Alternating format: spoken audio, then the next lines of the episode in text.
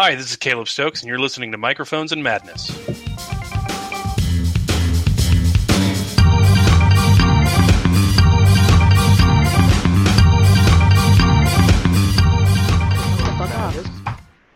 It is July 30th, 2016. T minus 2.5 hours to Harry Potter dropping. What? The new Harry Potter comes out at midnight. Oh. Snape kills Dumbledore. This is the 19 years later. No, play. Shut up. Oh, the play? Yeah, which I'm going to get on audio because it's a play. It's a play. It's so not meant to be listening to people doing the play. Makes sense. There you go. So, ladies and gentlemen, there's your scoop. New Harry Potter at midnight. So, see you next week. Say goodnight, Grayson. Cursed Child. The Cursed Child. Black Hermione.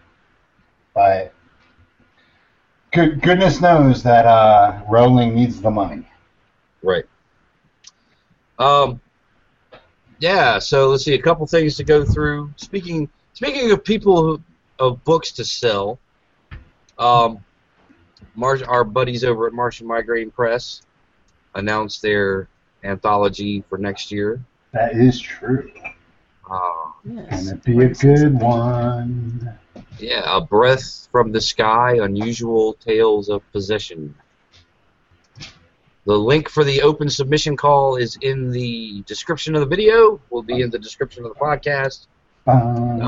If you think you can hack it, check it out. Yeah, I mean, according to Scott's Facebook, all the submissions he's had so far are way off the mark, so you can't be that bad.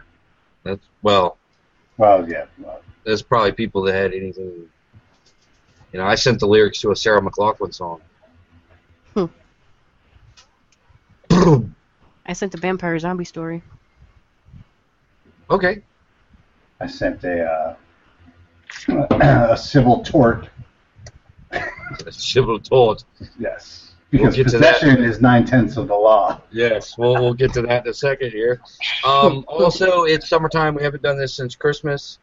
This is our semi-occasional subscriber drive. So if you're listening, you're entertained, hit us with a subscribe. Head over to Twitter, @MadMikes, @MondayNightHeroes, @GarnetOnk. Hit us up with follows there. Follow us on Facebook. Even on Podbean, I think you can follow us there. iTunes, you can give us a like. You can give us a like. 2 stars, whatever. Yeah, I don't care if you hate it. Just acknowledge it. I don't know what Google Play does, because they're Google, and you can probably you can catch Mewtwo at our Google Play account. Yeah, we put up a Pokemon lore there. That's right. Yes, I'm happy to announce that our Podbean is now Pokemon Gym. And we are affiliated with Team Rocket. That's right. Because we're blasting off again. Motherfucker. Team Davis? Oh, I was thinking Herbie Hancock. Oh, I was thinking of Team Davis. Blasting off again. No, but, okay. Yeah, but, because Herbie Hancock had the song Rocket. Mm. And he cut his teeth in the Miles Davis band. One of the Miles Davis bands. Well, yeah, the second quintet. Yeah. All right. Some say the better quintet. So, on to the interesting stuff, the really, really interesting stuff. Not that what we talked about before wasn't. I think we'll do Miles Davis next week. All Miles. Miles Davis, motherfucker. And we'll just call the video motherfucker. Yeah, it'll drop. Yeah, so today... It's the tentacles you don't put in there. It's all about the tentacles, baby. Motherfucking tentacles. We should have Wes on to do Miles Davis. Oh, God. Wesley James Young is the king of the bad Miles Davis impression. He is. It's funny because his Cosby sounds like his Miles. Cosby and Miles. Like all of his impressions sound the same except for Clippy. Skipper! Skipper! All right, so tonight we are talking about the we're talking Swords v. Cthulhu, court cases from beyond. This is all reenactment. But I'll be the plaintiff attorney. You'll be the prosecutor. And the audience is judging you. No. No. Swords versus Cthulhu. New anthology from Stoneskin Press. Edited by Jesse Bullington and Molly Tanzer. Molly Sweet Flips Tanzer. Sweet Flips. Sweet Flip Standard. Yeah. So, we'll start with Kim. Of course. Of course, as always. We'll start with Kim, get some overall impressions of the first half. As usual, this is part one of a two-part series. We read the first half of the anthology. Next week we'll be going through the second half. Steve's probably read the whole thing by now. Haven't had time, man. It's been busy. Yeah. As you notice, Steve is in a new location. Yeah. Welcome to the new Jack Cave. Yeah. Mm-hmm. So, back to Kim. Yes, back to... General impressions. Pretty good so far. There are only a couple of them that I'm not in love with. Most of them rock. There's a good bit of sword slashing. There are a great number of warrior women, as I was saying before, and most of them are pretty well done. Yeah. All right. Steve, what are your general impressions? I really like this book. I really like this book. It's very good. If there's a wheelhouse, this is mine. Right.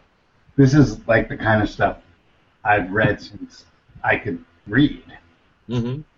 So I'm very, very happy with it. Some of the stories, obviously, were better than others, and one of them I didn't particularly care for, but all in all, I didn't not like any of them. Okay. Yeah, that's like me. There haven't been any that I really do not like. Not yet, anyway. Right. For me, yeah, it was kind of a refreshing change from some of the other stuff that we've done. We've done a lot of, standard weird fiction, Lovecraftian stuff. You know, the modern world, by and large. And you know, though some are obviously better than others, Cthulhu Sapa. Hi, Scott. What was that? You know, most of them traverse the same territory. Yeah. And it's kind of a worn path. And with this particular anthology, subject-wise, we get it more into wilder areas.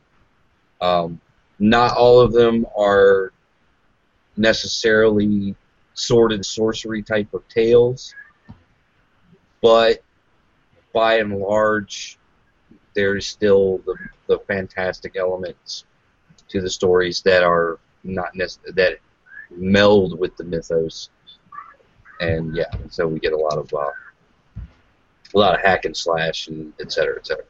You don't see a lot of that these days. That was more like the 70s and the 80s. You had that boom of sword and sorcery writing, right? These days, it is the grimdark, modern Cthulhu's coming to get you kind of stuff. And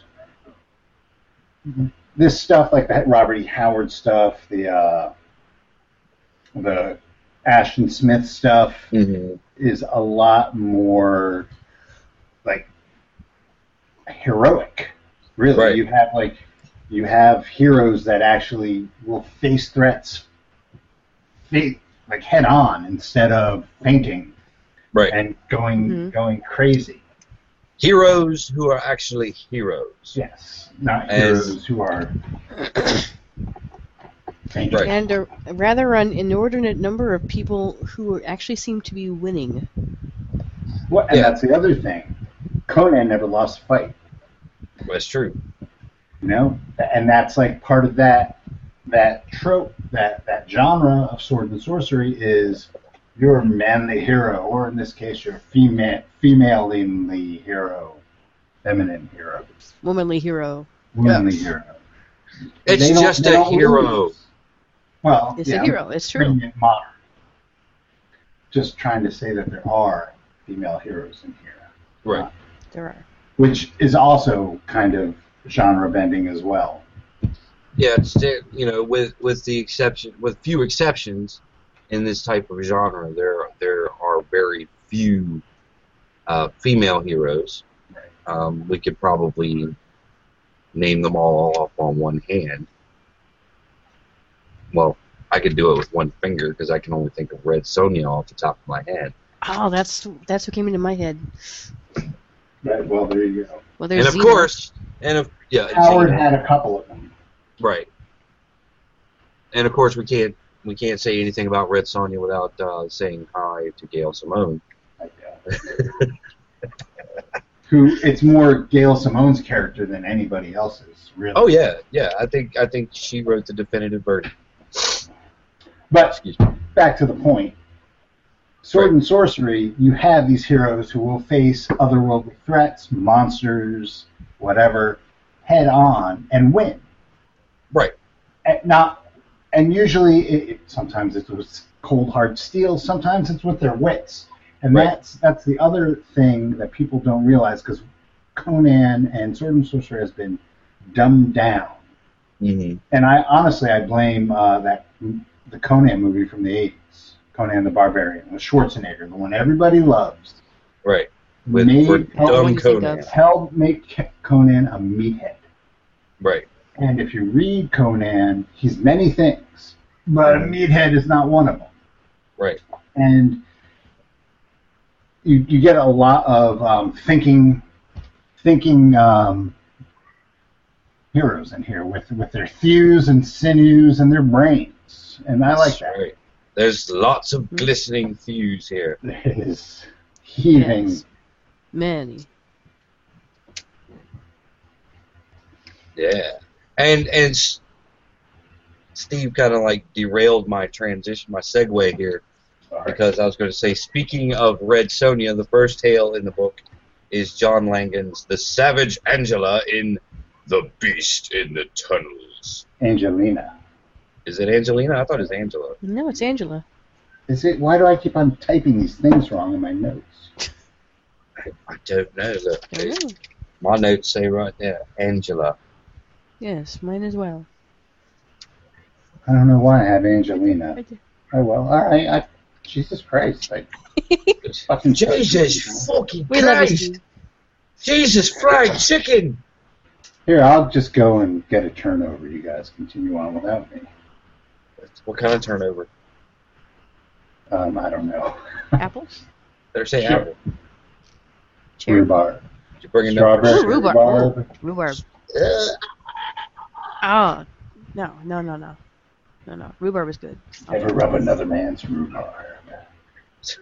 Ah. The obligatory Joker reference.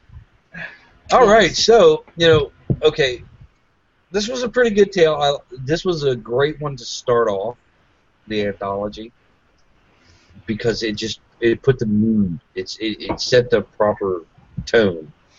Yeah.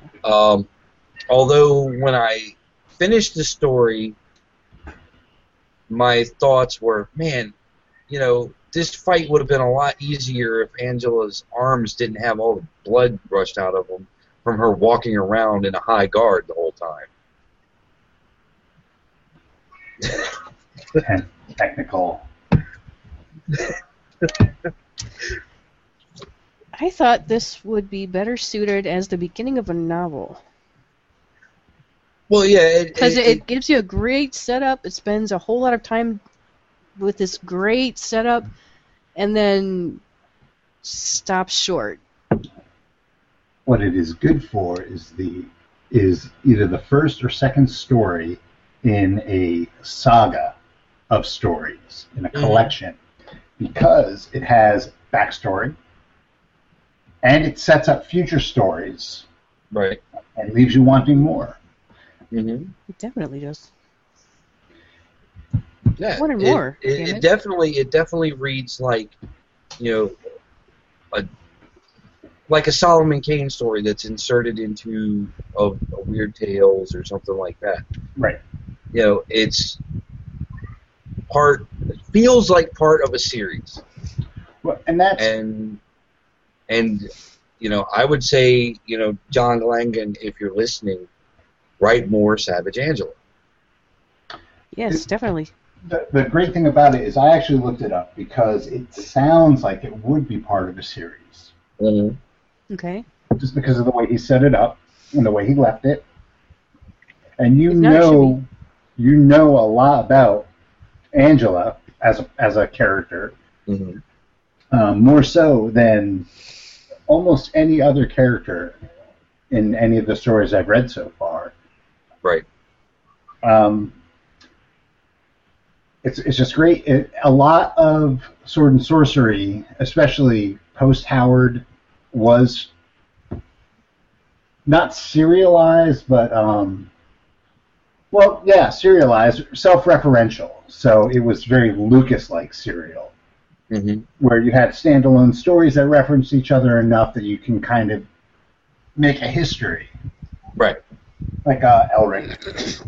Mm-hmm. Elric stories were written out of chronological order. Right. But they were,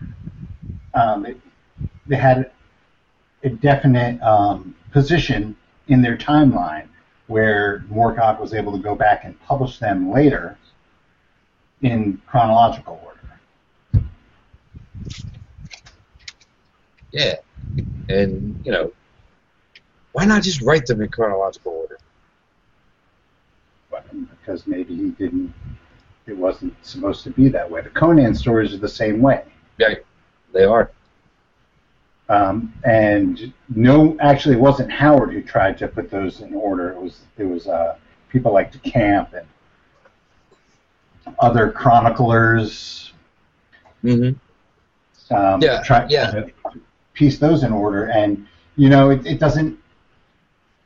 Having originally read Elric in order, because so when I read him was in the 80s when the DAW paperbacks were out. Mm-hmm. It was great, but now they're published in time in our time, on, you know, publication order, and they're just as good. Right. Yeah, I mean, the first Conan, the Phoenix on the Sword, the first Conan story, you meet Conan like toward the end of his life. Yeah, he's the king. He had just conquered Aquilonia, mm-hmm. the first of the King Conan, and he's aging at the time. Right. You know, you really get the feeling that he's gearing that at the end of Phoenix on the Sword, he's gearing up for his last battle. Right. There's three other King Conan stories, though. Right. Well, and then the one after that is one of his earlier stories, which is the Frost Giant's Daughter. Mm-hmm. Which is like maybe the first, you know, his youngest tale. Right. So yeah, Savage Angela, you know, good old-fashioned sword and sorcery, hack and slash, crawling through a cave. How about that sword? Yeah, fighting a monster. That sword's awesome. I want that sword. Smart story. I mean, Deus Ex Machina is the name of the smart story. Yeah, I saw that and awesome. Thought, really? But hey, it works. That's it works. Part of a tradition too. You have things like Stormbringer from Elric, and you have Anglachil from the Silmarillion, and you have Tyrfing from the Hervarvar saga. Mm-hmm. You have the. I think Sumnar, the Sword of Summer, right. Recently from you know, the Rick Riordan series. You have like a rich tapestry of fictional, intelligent, smart swords, you know? Right? And they're all doomed. They're all cursed. And of course, the magic sword is one of the most common tropes throughout legend all over the world. Oh, right. Every culture has a character from their legendary period in possession of a magic sword. Excalibur, the Imperial Regalia of Japan, etc., etc.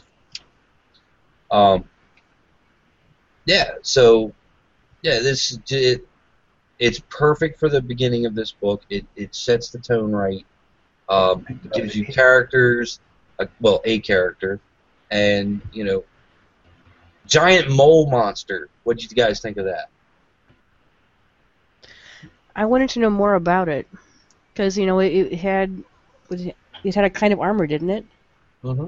It's like, this isn't just a monster. This is something that is intelligent and knows how to fight. Well, it was a god. Yeah, it was one of the old gods. And that's an interesting thing too, because it was not some squamous entity from the depths of forbidden cities below the sea. It was a giant star-nosed mole. Yeah. And how about the reason why she was there? Oh yeah. Protecting the entrance of a king/drug kingpin. Yep. Mm-hmm. Yep. His what was it? Pleasure weed or something like that? Yeah. Joy weed. I thought, oh yeah, Steve's gonna get a kick out of that. Joy weed. The joy weed. Joy weed. Whatever could that refer to? It refers to exactly what's on the tip. Right. Yeah. It's on the spine right there. Oh, the mole was called the Lord of Those Who Dig Beneath the Soil. Aha. Uh-huh. Right. And everybody called him Frank for short. Right. Hey, Frank. What was the name of the mole from Secret Squirrel? I don't know. I haven't seen Secret Squirrel in ages. Mm-mm. Mole. And then she gets bitched out by Lord of Those Who Dig Beneath the Soil's friend. Yeah. Who was like, I was going to put him out of his misery, but you did it. But for all the wrong reasons. And then she looked at the sword and she's like, "Where'd you get that?" And it's like, you know what? I'm not gonna kill you because you're screwed anyway. So yeah, bye. I'm half inclined to just fuck you up where you stand, but you're already fucked up. Yeah. So that was a great opening to the book. Next up on the list. I'm not even going to try it in Latin. Non ominis moriar. Sure. And that's Michael Cisco. This is Joe Pulver's favorite author. And Steve, I believe you found a connection to standard Lovecraft. Well, yeah, there was a standard Lovecraft. Well, there wasn't. And it kind of disappointed me, to tell you the truth. Right. So this one was listed as a sequel, wasn't it? Yes. Well, yeah. I didn't write the subtitle. All right. So, yeah, it's it actually translates into I Shall Not Wholly Die. And it is a sequel to The Very Old Folk, which was a dream that Lovecraft had, and he wrote it in a letter. And it's been published on its own, but it's also part of a bigger story by Frank Belknap Long called The Horror from the Hills, which is dear to my heart because it features one of my favorite Lovecraftian monsters, Chaugnar Faugn, the bastardized form of my buddy Ganesh. Ooh. So, I love how your Ganesh has an eye roll going on. Well, I sarcastic Ganesh. He vapes. Nice. He's an ironic god. So, guard. Yeah, no Chaugnar Faugn, which kind of upset me. But I did go back and read that fragment of the dream. Right. So that is about a Roman official who is touring the Iberian Peninsula. They're in Spain. Mm-hmm. And there's like some uppity people in the mountains who are evil. So he decides to put together an expedition to get rid of them. And it goes horribly wrong. Of course. In the fragment, it doesn't tell you what happens. Right. In the Horror from the Hills, you realize that it was the Cho-Cho people, mm-hmm. Chaugnar Faugn, and then Chaugnar Faugn moves from Spain and goes to the Plateau of Lang in Asia. I put in Tibet, but whatever. So this doesn't incorporate any of that and just picks up from the actual Lovecraft fragment. Right. I had a hard time getting into this one. The first part of it was so dry. It read like a PBS special on Roman politics. You know? Yeah. It's like umpteen paragraphs are dedicated to how this person got that position, and there was a brief mention of something going wrong in the hills and some people going missing. And I thought, ooh, okay, this is it. Oh, no, it's not. Shit. And there's more stuff about how this person got that position and blah, blah, blah, blah, blah. And, like, God, get on with it. God, something happened, please. And eventually something happened, which was good. But how many people are not even going to get there? Yeah, there was a lot of setup here. Detailing, who the people involved were, what their motivations were, right, before we get to God of the Mountain. So if you can slog through all that, it's worth it. But I had a hard time getting into it. I'm just saying. The one thing that didn't really appeal to me, I mean, other than the slog at the beginning, which is kind of okay because, the characters are slogging up the mountain and you're slogging through the story with them. Hmm. So, you kind of feel like you're there once they start traveling. Kind of like Heart of Darkness. Yeah, kind of. Well, once things get going, yeah, it's good. It's good stuff. But, the amnesia thing. I'm going to quote unquote amnesia because he could have just blocked it out of his mind, mm-hmm. the events that just occurred. But that wasn't very extremely satisfying. It just kind of left on this shit happened and that's it.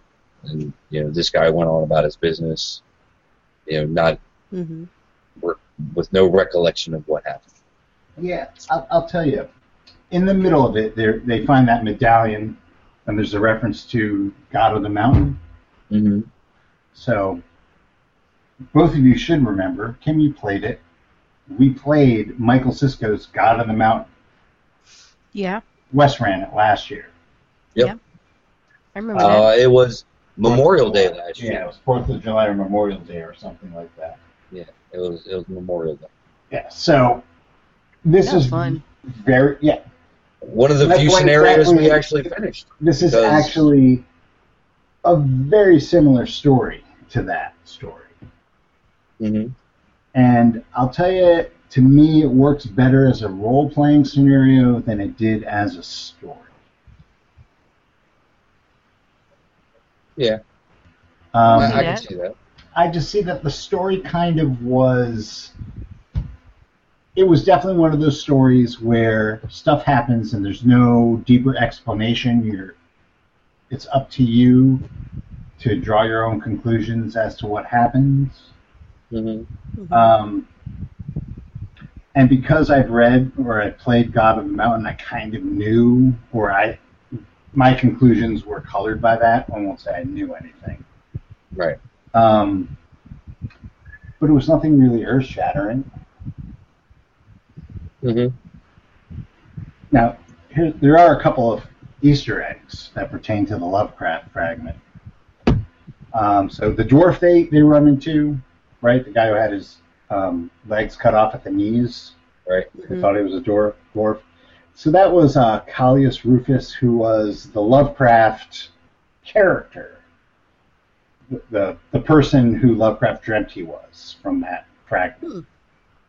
Hmm. Interesting. I've got to read this fragment. Okay, so that's one Easter egg. What's the other Easter egg? The other one is that Acilius, which was toward the end when he kept on saying Acilius' name, mm-hmm. That was the military commander from the same expedition, like the legate. Legate? Is that the proper term? Anyway, he was the. I think that's how we pronounce it these days. Right. So whatever. My Latin is terrible. He was the head of the cohort that they sent up into the mountains that got attacked. So he definitely, a lot of that detail in the beginning was tying it into the story. Mm-hmm. Very, very well researched. Right. Oh yeah, definitely well researched. A lot of good information on Roman politics. Roman politics, Roman life. Yeah. I mean, it was a solidly written story. Still not one of my favorites. Yeah. And might have been better later in the order, but a little dry and a little sluggish for the second story in the book. Right. That was probably the straw that broke the camel's back for Wesley and being friends with us. Wesley also adores Michael Cisco. Hmm.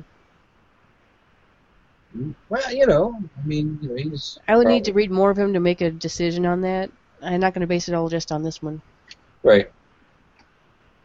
Well, of course. You can't have an opinion of an author just on one story. No. Unless it's Chuck Tingle.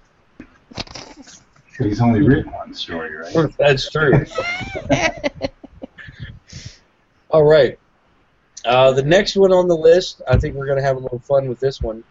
The Lady of Shalott by Carrie Vaughan. Now, I'm going to just put this out here, and I asked Steve this, and he kind of concurred. But did Lancelot in this story? Did Lancelot in this story talk to you, Kim, as John Cleese? No. I'm gonna put this out. I'm gonna put this out there up front. I came into this story a little bit biased because there is a Lorena McKenna song by this very name about this very lady, and that song has always made me so sad. And I came into this story thinking, oh my God, is it going to be about her? Is it really going to do the same thing that the song did? Oh no, please no. And it was about the same basic curse that the lady was under. Mm-hmm. And so my view of this is not going to be the same as other people's. Because I can't listen to that song without crying. And I started out reading this story thinking, okay, it can't end the same way. No, it can't.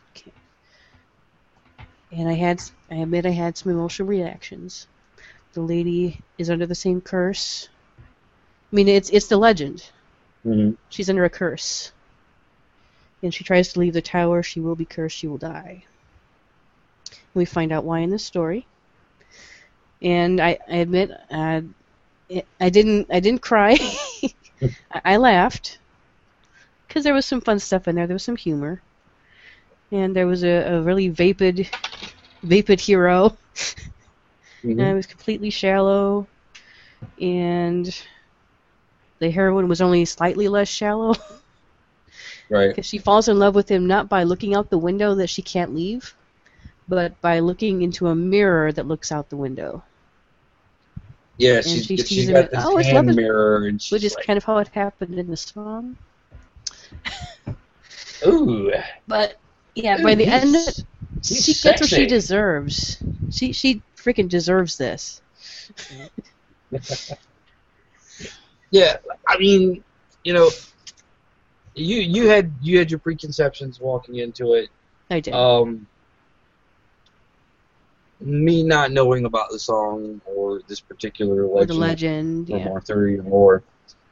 You know, I went into it going, okay, you know, Lady in the Tower, blah blah blah, and then Lancelot shows up, and I don't know why, but for some reason the dialogue just automatically struck me as this is John Cleese's Lancelot. This is not Richard Gere. This is not the fellow who played Lancelot in Excalibur. This is John Cleese, and there's an exchange with the Builder that is almost right out of Monty Python, where they're talking about the curse, and he's like, "Oh, this seems all blown out of proportion." It kind of reminded me of Michael Palin's Galahad rather than Lancelot. A spanking, a spanking! I suppose I could stay for a bit longer. No, Galahad, it's much too dangerous. It's much perilous. I'll stay behind. You go ahead. It's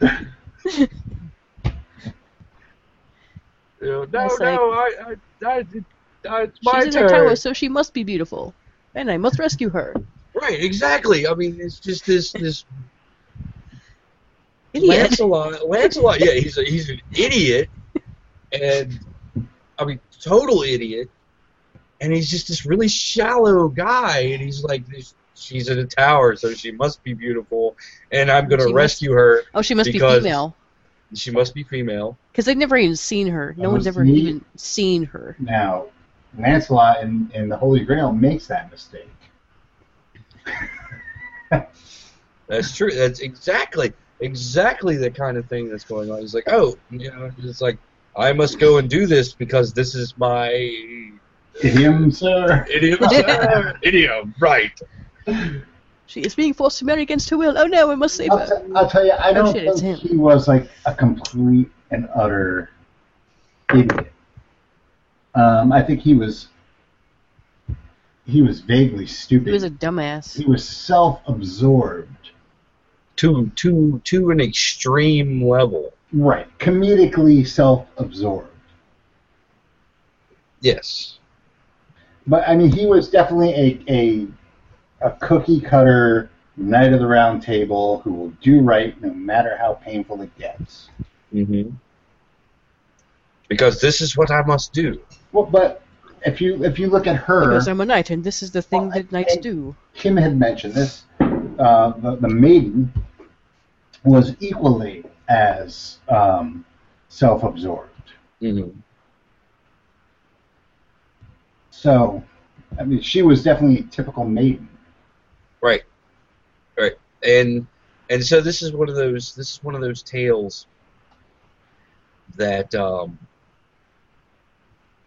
you see, creep in that are it's kind of like the Ochitate story in Kikongo, that you could read this story as completely serious, and you know, with your two-dimensional hero, your two-dimensional heroine, and the monster. However, you know, you just flick that little switch, and suddenly this becomes a screwball comedy. You know, with Lancelot doesn't even like perform any. He tries to sneak up to the tower, and there are no guards. There's no one for him to fight. Right. So he leaves. Mm-hmm. And you know, instead of using a rope and climbing the side of the tower like a brave knight, he goes to Camelot, gets the castle builder, hires him, right, and says, "Yeah, we're just going to build a scaffolding up." Because that's not a stupid move. That's not a stupid move, but it's not the daring do move. It's right. It's not. It's the practical move. It's not the idiom. It is practical. It's not within the idiom. Mm-hmm. And so, it's something that would happen in Monty Python. Right.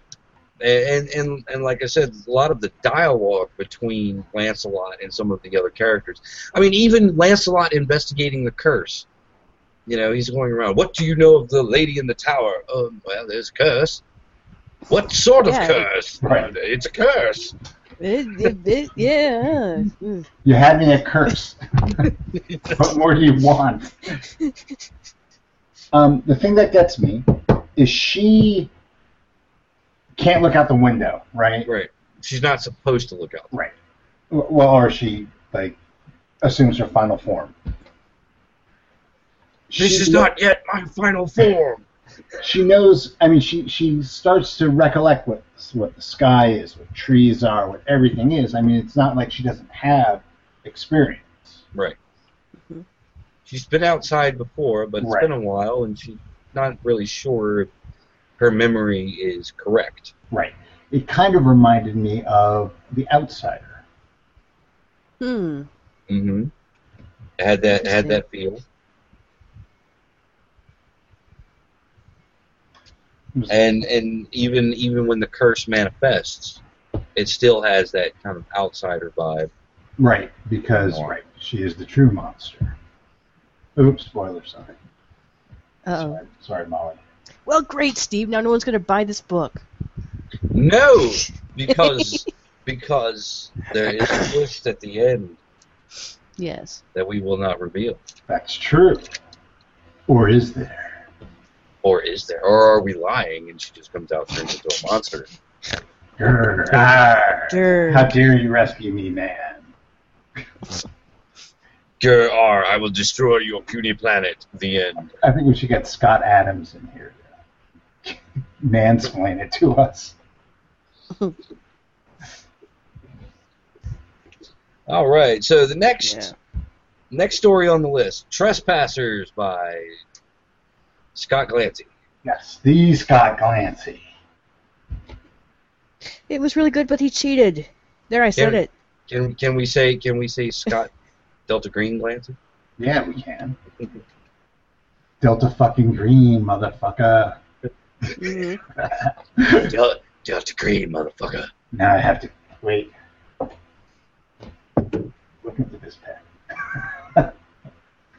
Well, they don't have that in Delta Green. We were specifically told they don't have that in Delta Green. That's right. You suggested it. Detwiller said there are no paths. There are no neuralizers in Delta Green. Damn it. So, yeah, well, okay. Kim interjected there. He cheated. There, I said it. Go ahead. Elaborate. Because he uses guns. He uses guns in Swords versus Cthulhu. It's supposed to be swords, damn it. I had bayonets. They do, but they mostly use guns, which is the reason they get as far as they do.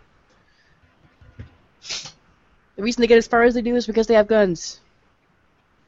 The reason they get as far as they do is because they have British semi-automatic rifles with 8-round magazines. Because they're British. Invented in 1832. They have a fucking lot of guns. Well, they were a regiment of British soldiers. I can overlook that because that's a really good story. It was actually one of my favorites. But it's freaking cheating. I mean, there was plenty of hack and slash with the country. Yeah, there were. There's plenty of non-guns, plenty of blades. Yeah. But, yeah, I can overlook it for this one because it's so damn good. This was not one of my favorites. This was not one of my favorites. For the fact that there were too many guns, and really it felt out of place after reading The Lady of Shalott, and being in between The Lady of Shalott and the Danoichi horror, which we'll get to in a moment, it just felt really out of place. The way the story panned out, with its more modern sensibility. Even though it took place in Tsarist Russia, right, or Asia, Tsarist.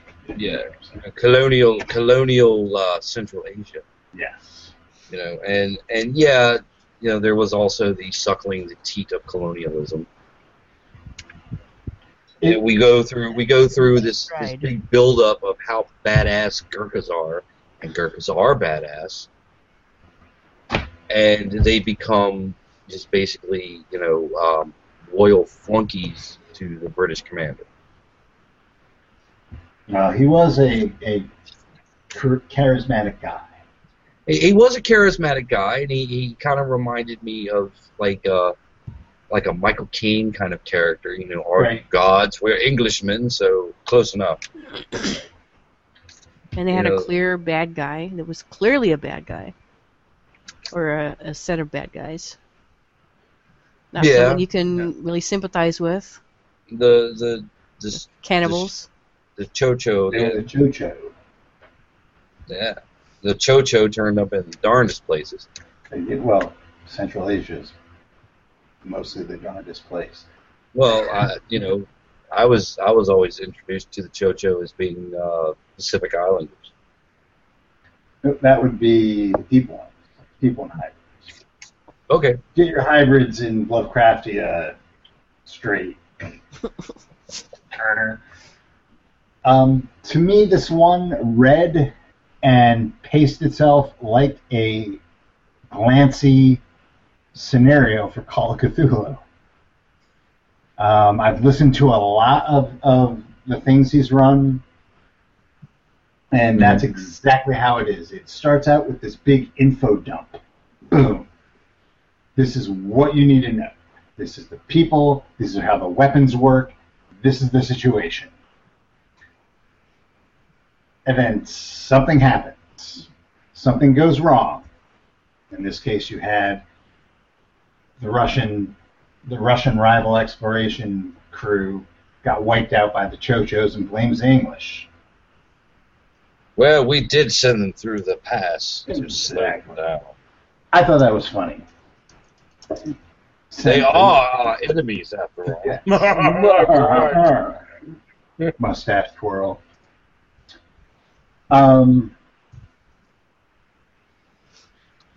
That being said, it gets a little bang bang. It was more of a straight up, you know, Cthulhu scenario than a sword and sorcery kind of thing. Seems like it would have been more fitting in Shotguns versus Cthulhu, which I haven't read, admittedly, but it just sounds like it would be better there. Like World War Cthulhu. Yeah, World War Cthulhu was my initial thought. Pretty much any anthology other than this one. That's true, because it could do well in pretty much any anthology. Yeah, and it would fit well in a war story. And then Glancy is a fucking crackerjack when it comes to like war history. Yeah, his military history and his research on the subject. Yeah. Oh, it's very well researched. I mean, as you said, it's the info dump at the beginning. I mean, tells you everything, you know, pretty much anything you would need to know. You're there. Right. You know, what's going on politically, what's going on, you know, militarily at the time. You can feel the cold, biting wind coming off the mountain. Oh, not quite. All right, what about that macho ending? They are English. I felt like I was right there with them. They are English, after all. Once you got into the village itself and the real climax of the story, you know, that was exciting. You know, it was frenetic. I mean, it was the battle between the Cho-Cho and the English regiment was, you know, tense. It was exciting. It was exhilarating. Yeah. It was tense. It was exciting. It was exhilarating. You know, you had the guys who were getting poisoned, and then they were just, instead of just dying, they were rushing headlong into the enemy. You know. Well, no, these were. I'm gonna make it count. Yeah, the only Englishman was the commander. The rest of these were there were Gurkha troops, Nepalese troops, Indian troops. Because they were British. They were of the crown. Yes. Soldiers of men. And I believe it's God Victoria. God save the king. So it's Queen's men. Yeah, God save the queen. Yeah, it's Victorian era. Yes. Excuse me. Yeah, so you had that. and then suddenly zombies. So isn't that a 90s comedy? I mean, maybe. Must see TV. Yeah. Suddenly Zombies had Brooke Shields in it. Cool. Yeah, so you had that, you know, that the one battle, and then you had Suddenly Zombies, and so that battle replayed itself with, you know, upward difficulty level. Right. You know, the boss was fairly easy to take out. And then, you know... And it all was solved due to the judicious use of explosives. That's right. Exactly the way we survived the Tibet scenario in Master and Our Lesson. Exactly.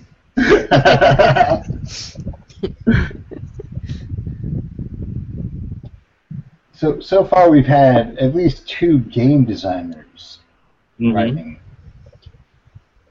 Yeah. Here. And you know, that's an interesting thing that we're starting to see, you know, crossover. Oren Gray, we'll talk about in a little bit, is one of the writers of Time to Harvest, right? Mm-hmm. And of course, now we have Scott Glancy. Currently running on Mondays, right? Yes. On Monday Night Heroes, 9:30 p.m. Eastern Time. Be there or be square.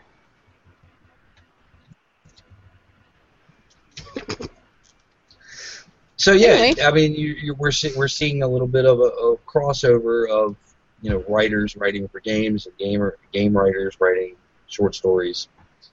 Right. So yeah, that's an interesting thing, and you know, the genre is blending together more, rather than you have your gamer guys on this side. You have your writer guys on this side. Now they're mingling. We're getting interesting stuff.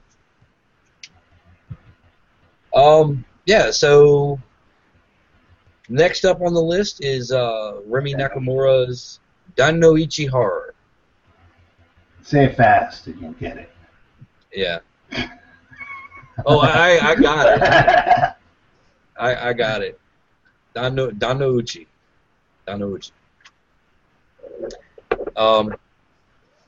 You guys want to start? One of you guys? Sure, it's a Dunwich Horror with Samurai.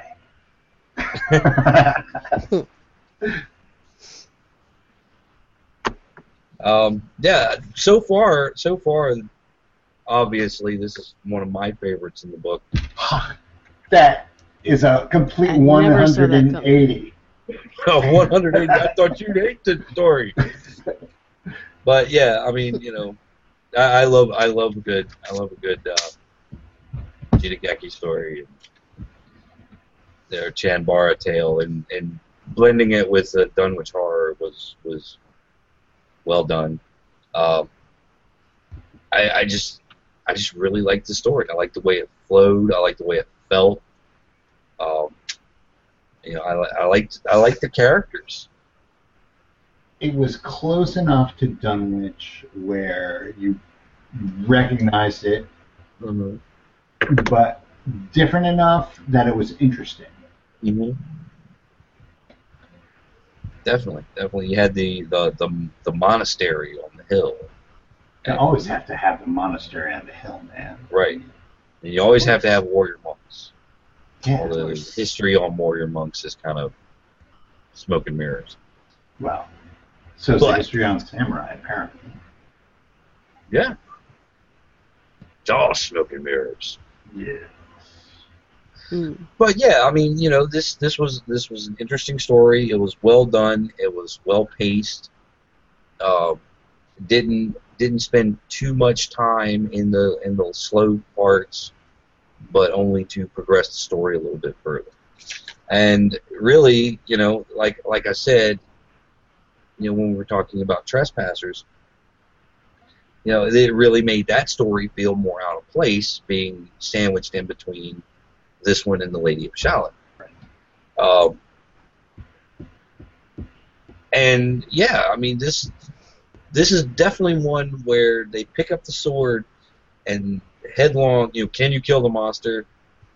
Yeah, Yeah, sure. No problem. What's wrong? No problem. You know, well, put the kettle on. I'll be back by morning. But it's the exact opposite of the previous story, because you don't get that information dump and then story happens. Right. You get no information, and as the story progresses, you get bits and bobs of more and more of what's going on. Mm-hmm. And it isn't until the very end that you get the full picture. Right. Right. You start off, and the main character is about to kill herself. Right. Mm-hmm. She's on the run. She's about to kill herself, like her father before her. Right, and then this Yamabushi comes along, and she's like, could you, like, hold off on that for a second? Because I kind of need a hand here. Right. I'm blind.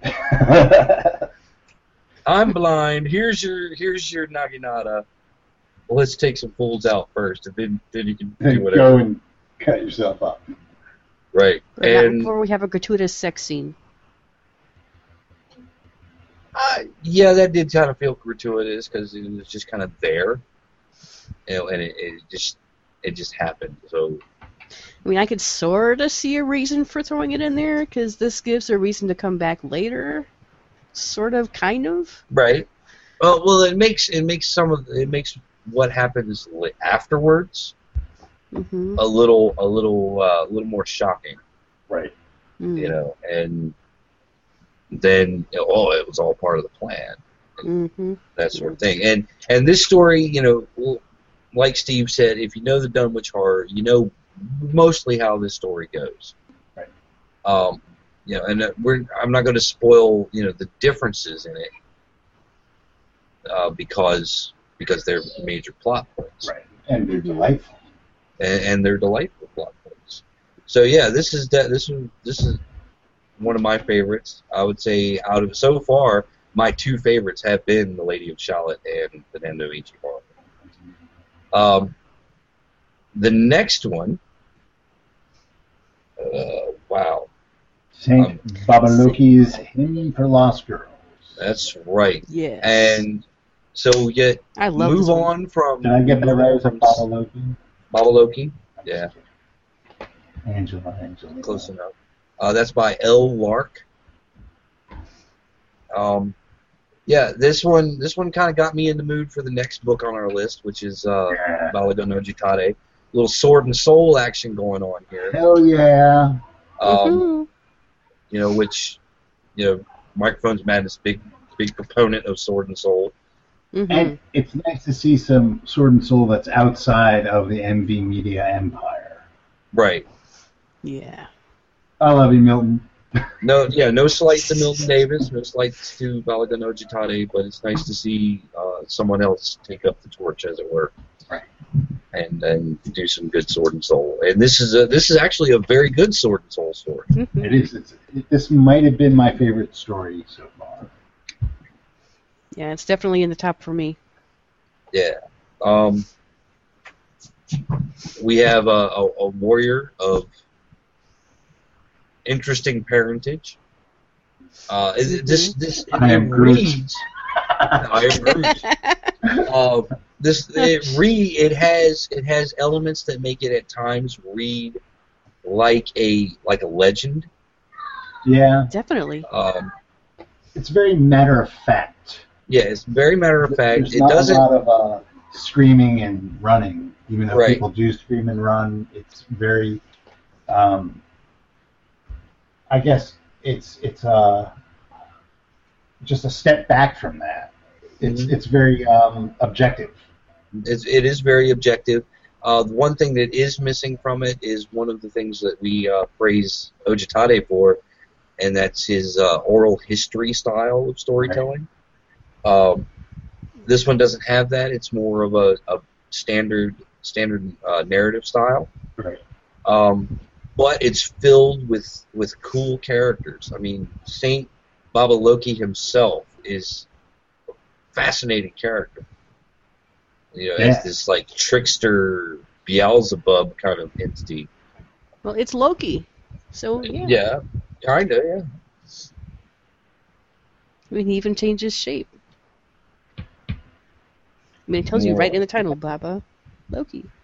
Yeah, I don't know if that was intentional there.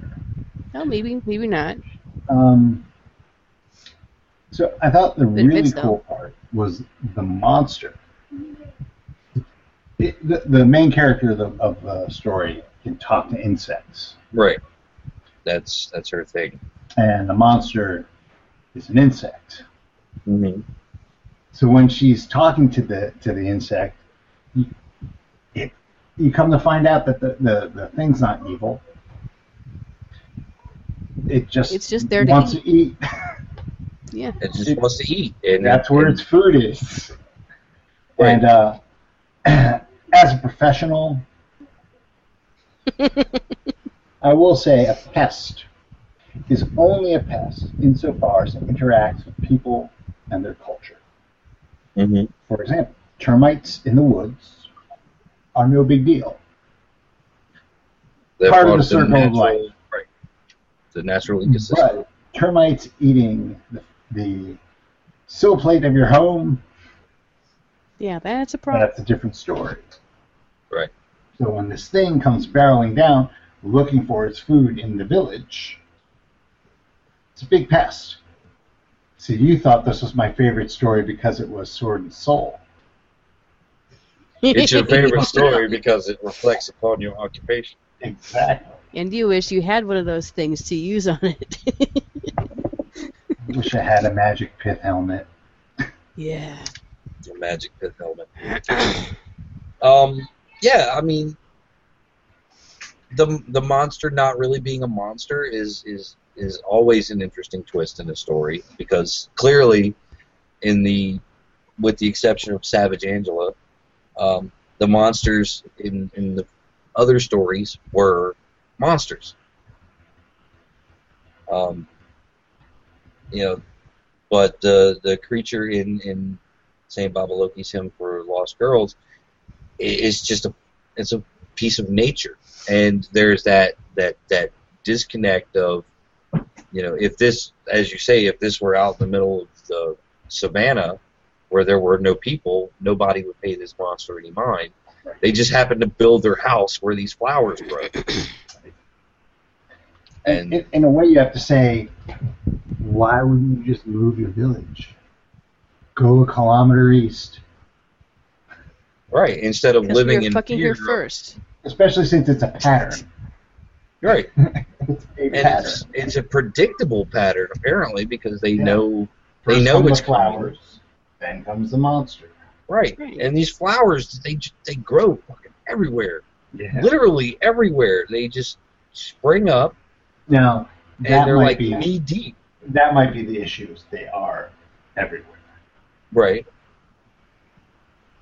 That's true. But even so, you think you could figure something out. Right. Right. And it's an interesting tale. Yeah. And this really speaks to the primal fear of getting eaten, because we as humans, we like to think that we are at the very top of the food chain. Right. The world over, and we're not. Right. We just have better technology to help push these predators back. Like, we can still get eaten by gators, or eaten to death by mosquitoes, or we're just better at killing them than they are. Yeah, and it also goes with the idea of the non-caring entity. The monster in this story really doesn't care. It's not malevolent. It's not eating. It's not eating people because people are its food. It's not eating people because it needs. That people are required. People are just there. It's not eating people because we must break through the dimensional barrier for reasons, and take over the Earth where you are for reasons. But you'll never know what those reasons are because, we are the great old ones, and our motivations are beyond you. Right, and truly, an indifferent cosmos is just one where human beings, you know, are there. You know, we don't have this presupposed special place. We've talked about this before in Cthulhu Satva, right? Where, yeah, I mean, this is just it's a bug. What do bugs do? It's a bug. It's eating flowers. That's what it does. Eat and reproduce. If there's a goat in the way, the goat gets eaten too. Yeah. Yep. And that's it. The next one on the list is The Children of Yig by John Farmer Jacobs. I'm struggling to read my own handwriting. Horner. That's it. Like I said, I'm struggling to read my own handwriting. Horner. John Horner Jacobs. How much are you allowed to put on there without having to pay ASCAP? I don't know.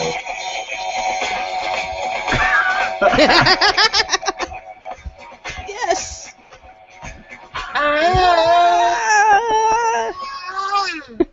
I miss the Viking kittens. That should be enough. As Steve eloquently put it, the main characters of The Children of Yig do come from the land of the ice and snow. Yes. We are talking, of course, about Vikings. Well, it's the Norse. Or the Norse. Viking is an act. Viking is the pirating. That's called Viking. Well, they're Viking warriors. They were Norsemen and women on Viking. On Viking. Viking is a verb. It's a way of life. Hey. Viking lifestyle. Hey, would you like to go Vikes this evening? Sure, I like Viking. Just ask Brett Favre. Oh. No.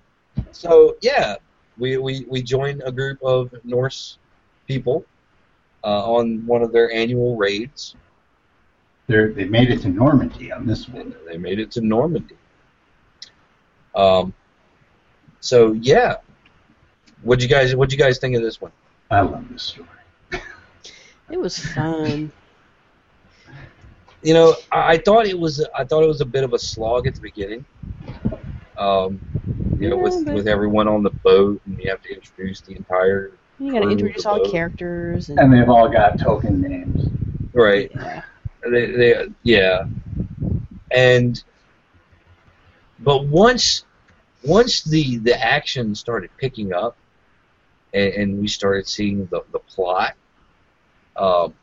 it really picked up and sped along to.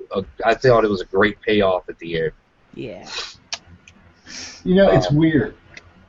This could have been, if you had taken all the weird, the whole Yig thing out of it, it still would have been a great story.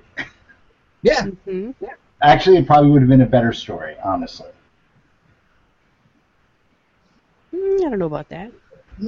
Possibly, because, you know, there was a lot of human drama. Yep. Mm-hmm. And, you know, you had the one character who was afraid of snakes. There's always, in a Yig story, there's always one character who's afraid of snakes. Mm-hmm. Wait, was that the same character that got bitten all to hell? Fucking Snorri. Yeah. Snorri. You know, and you kind of like Snorri because, you know, he seems like, you know, the comic relief character most of the time. He's like, oh, I got snake! Oh! He's a guy in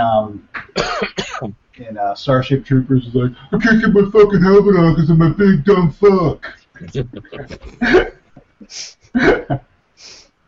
That's not your helmet, Snorri. That's mine. Yeah, I mean this was a great story. A lot of action. You know, very brutal. Oh my god. Story. Yeah. She fought back, so she was impaled. Right. I mean, when they go to the village, they don't kill everybody. They take people for slaves, but if you fight back, you're gone. Yep. You step up, you die a warrior's death. Yeah. And the main character of this story is extremely brutal. Oh no, that's the other story. Sorry. Yeah. She kills children. Grizzly. Yeah. Well, I think she kills children with zeal because her father would not. Right. Her father was called the boy lover. Overcompensated. Because he refused to kill children. That is the one little problem I had with this story, was because she had such a chip on her shoulder. That was what she was all about, almost. And I've said this before about other things, like I said it in my Ghostbusters review, but so often when women are involved in a thriller or an action series, it's because of a man. Either she's there for her husband or her father or son or brother or her boss or whatever. She's rarely there for herself. And as kick-ass as Grizzly was, she was there because of her fucking father. Oh, she was there to get out of from under his shadow, to prove to all of her fellow warriors that she does not spare fucking children! And she makes a point of this. She makes an example of two children. She goes, drags them out, children who didn't even fight back. Now, is she stepping out of her father's shadow for her father's sake, or is she stepping out of it for her sake? It's for her sake. But the fact is, he's still the reason she's there. I mean, she only picked up a sword after he died. Right? She only did all this after he died. To prove herself. To prove that she was not her father. Because her father didn't want her to walk that path. Her father, she did everything. She picked up the sword and became a warrior because she had that giant chip on her shoulder. It was everything her father didn't want her to do, that she wanted to do. She already wanted to become a warrior, but her father wanted her to become a farmer. Right. So it's like the jazz singer for Vikings. Kinda, I guess. So yeah, I mean, it was a kick-ass story, and she was a kick-ass hero, and I loved her all the hell, except for that one little fact.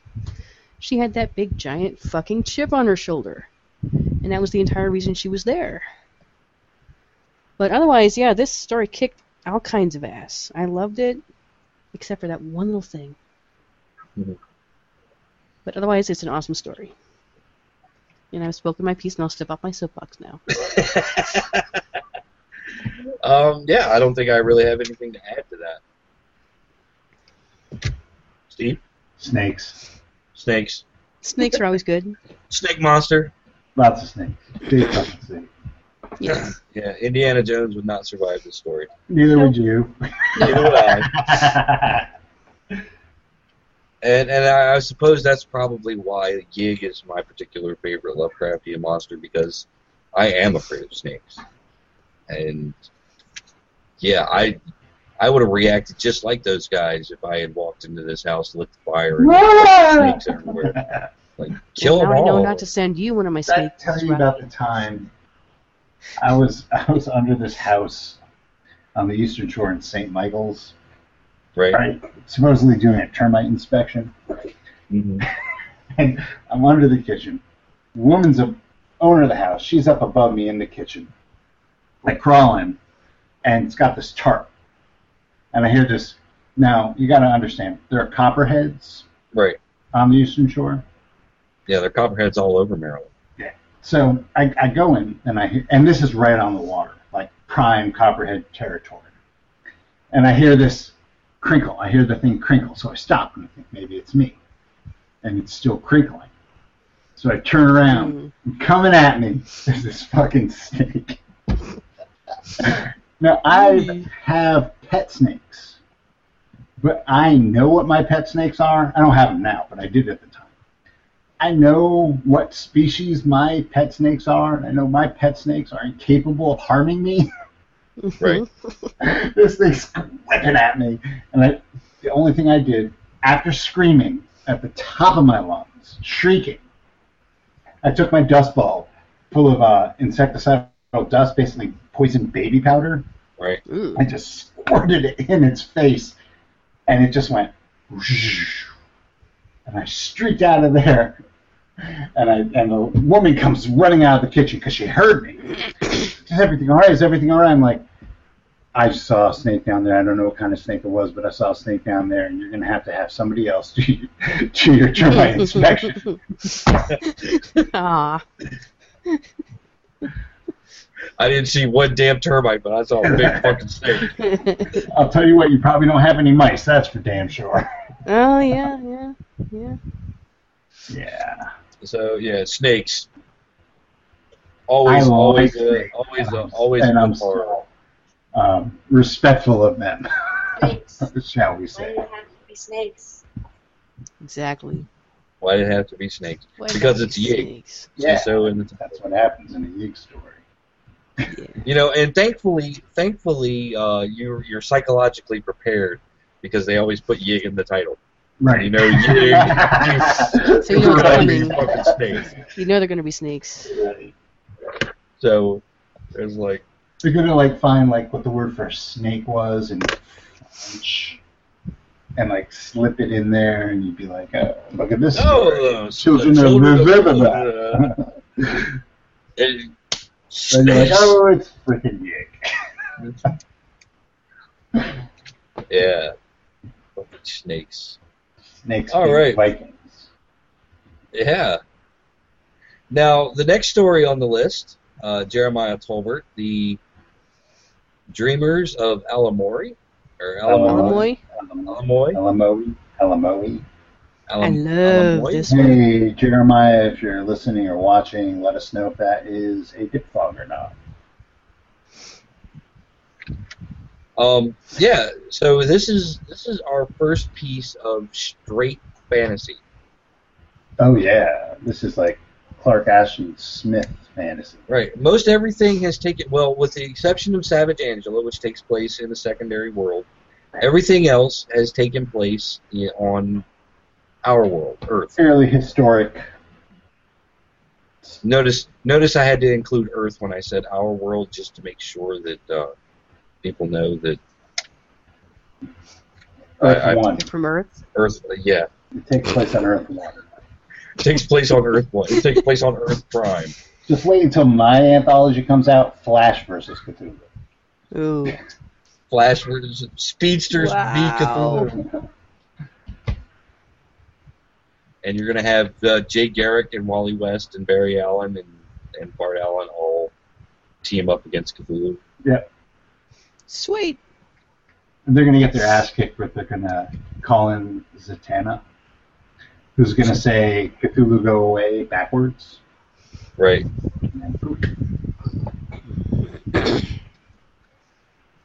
And you're gonna have a John Constantine appearance going, I don't know who you are, but I'm a real nasty piece of work.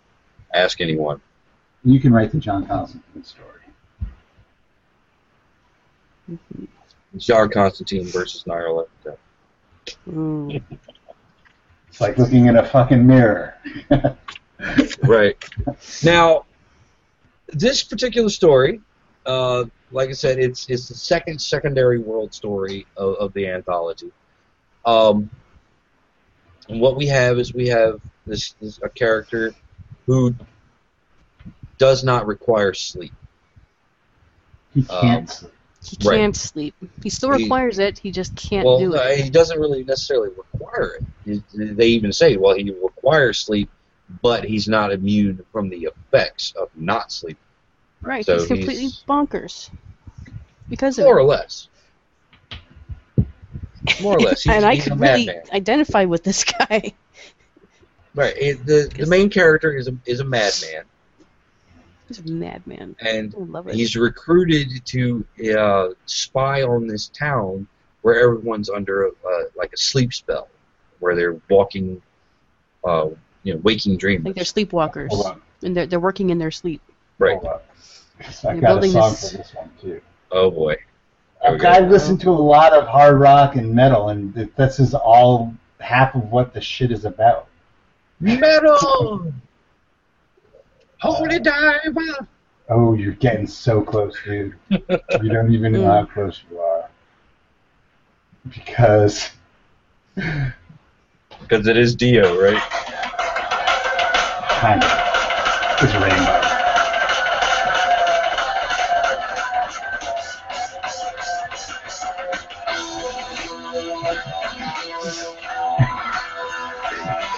were frozen. You're frozen on the screen with the finger pointing.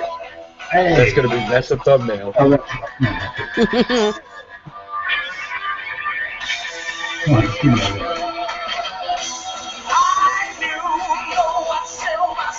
Yes. Sorry. So the song is about a bunch of people enslaved by a wizard building a tower. Right, and that's exactly what is happening in this story. So that is this story. And the one man who can actually go and do anything about this tower is the one. His name is Mary Sue. I mean Garen. Garen the Garen the Dreamless? Yeah, he's like honestly he's a pretty typical fantasy hero who does everything great. Right, even though he's a mad genius. Right. No, not necessarily. Because he's still got to go through the motions. He's still got to learn all this stuff, you know. Yeah, but he looks good. He fights good. He thinks good. He fucks good. That's right. He just looks out for number one, but he'll help you if what you want coincides with what he wants. Right. And he is like, here you go, fantasy hero. And not above pelting children with ceramic tiles. Yeah. Well, they were demon children. Feral children. Feral children. They were pretty demonic. I mean, they were terrible children. Scary. Yes. Yeah. This is. And he swings both ways. Even Superman. What's his name? Christopher Reeve wasn't above hitting the child or two when they had white glowing eyes. True. White glow. The Midwich Cuckoos. Yeah, I liked this story. You know, it was, as you say, typical fantasy hero. And,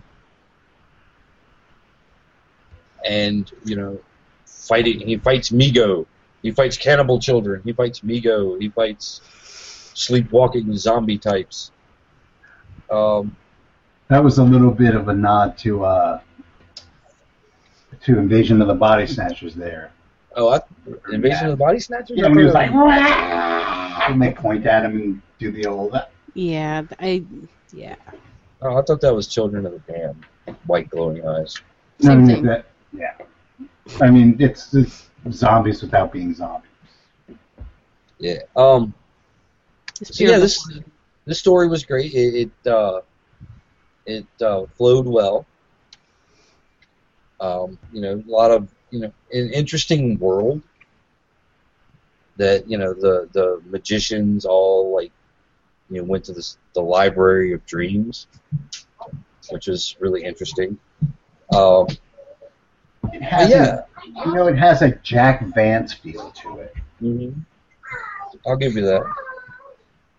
Yeah, I mean, it's not like stand out, but it does kind of stand out as you're reading because it's you know, you're reading, you know, right before that you're reading Children of Yig, which is very realistic, and then you're reading this one, which giant is snake people always. Well, yeah, giant snake are in the holds of longboats.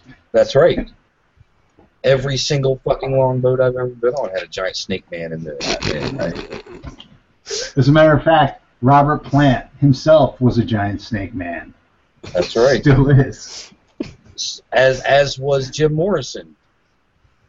Well, he was a lizard man. He called himself the Lizard King, but he was a giant snake man. He rode the snake to the lake. Right. Because the snake was long, 7 miles. Not a snake. Drake. Man, you should be drinking throughout this whole episode. I've got my iPod loaded and ready to go.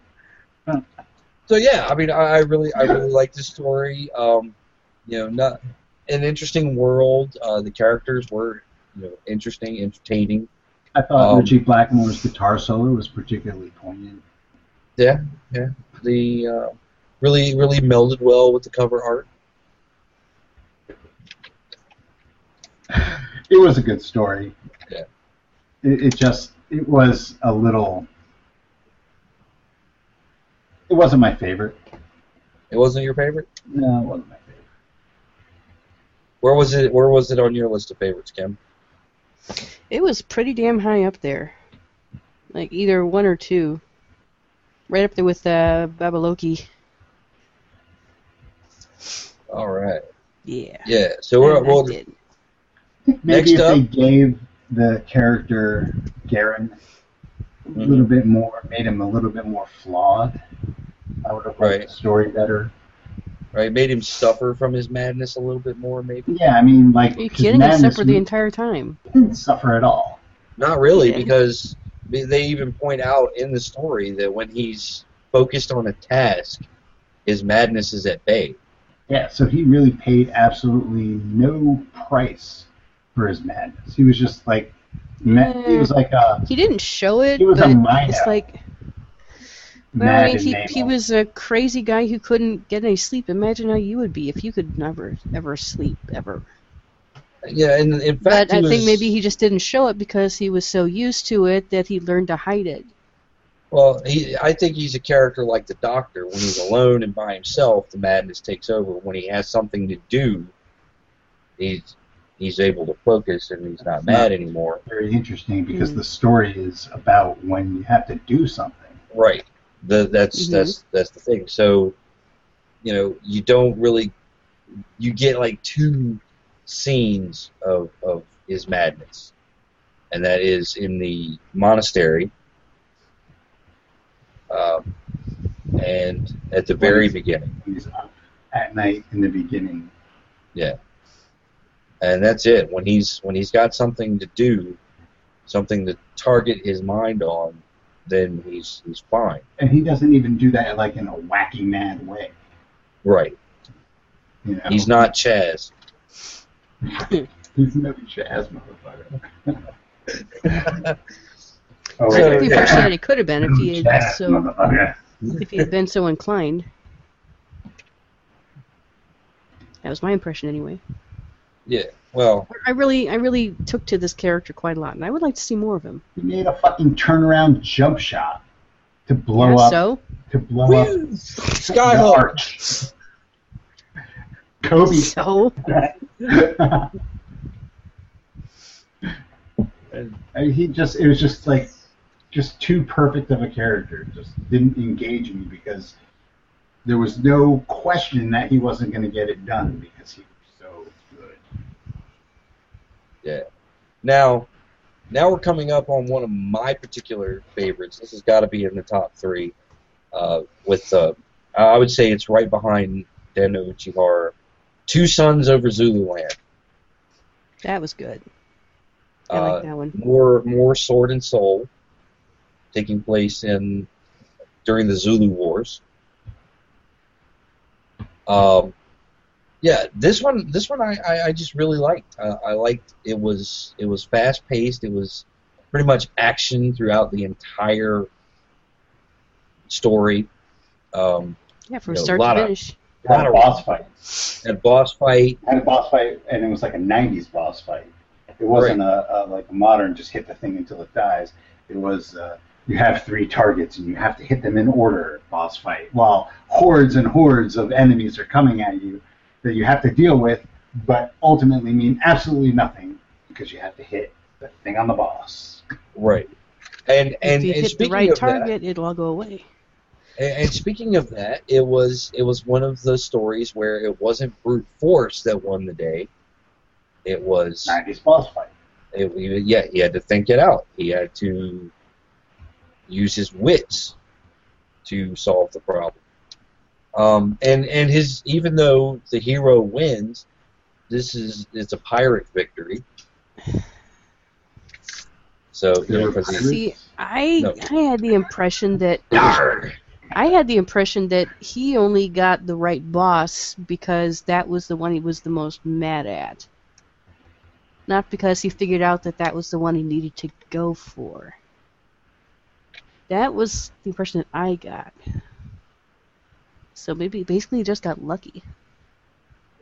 No, because it specifically says he didn't get lucky. He hit exactly what he aimed at. Right, but he was lucky in that the one he was maddest at was the one he was supposed to get. But that wasn't the boss. No, but it was the key to the the invasion. What Rodney's saying is that you don't beat that particular entity. You just prevent that entity's reality from becoming your reality temporarily. Right. Right, and the way you do that is by getting the right target, and the target that he went for happened to be the right one. And that target, he went after it because it was the one he was the maddest at, the one he hated the most.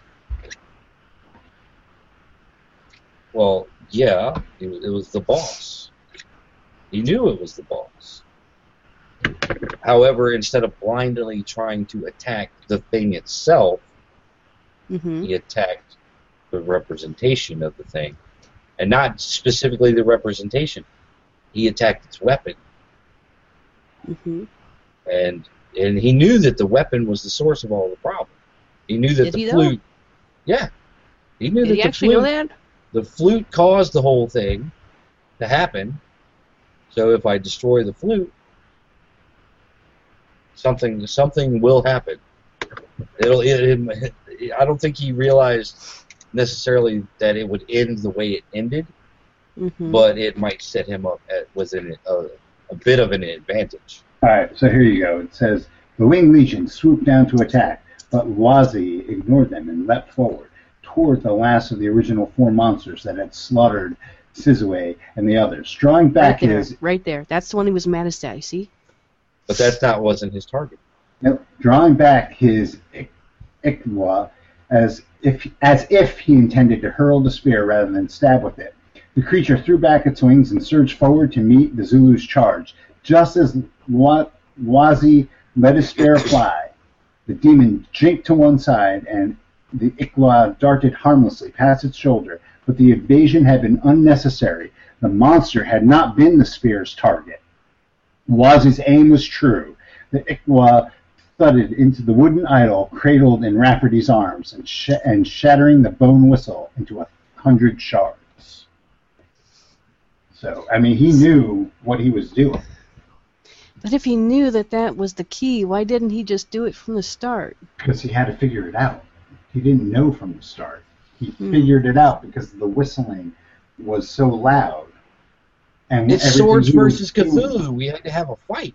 Yeah, and everything he was doing I'll give you that. wasn't working. They were just coming, and more of them were coming, and he went to the source. I mean, they establish in the story that he's a smart guy. Mm-hmm. Mm-hmm. Which is why he's younger than everyone else, and he's still their leader. Mm. He doesn't even have a freaking headband woven into his hair. Right. Wow. Yeah, apparently he's quite young. So he's not of marriaging eligibility. Marriageability. I speak English. But once again, here's another interesting world that we've set in, and I would love to see more stories about this character. Mm-hmm. Surviving on his wits and his toughness, here's the first. This particular entity doesn't go down, even with the situation that they had there with the reality shift. That doesn't get thwarted very often in tales. That maybe in a Call of Cthulhu scenario or two it does, but not in literature. It's very non-traditional for somebody to even have a pyrrhic victory in that situation. That's true. I mean, in a standard Lovecraftian tale... It's funny because we've given away every other monster, but we're, avoiding this one because it's dear to our hearts. It's Haster. Yeah. It's the King Yellow.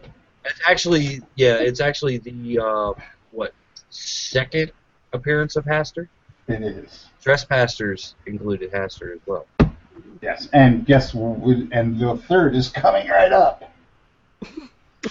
Yep.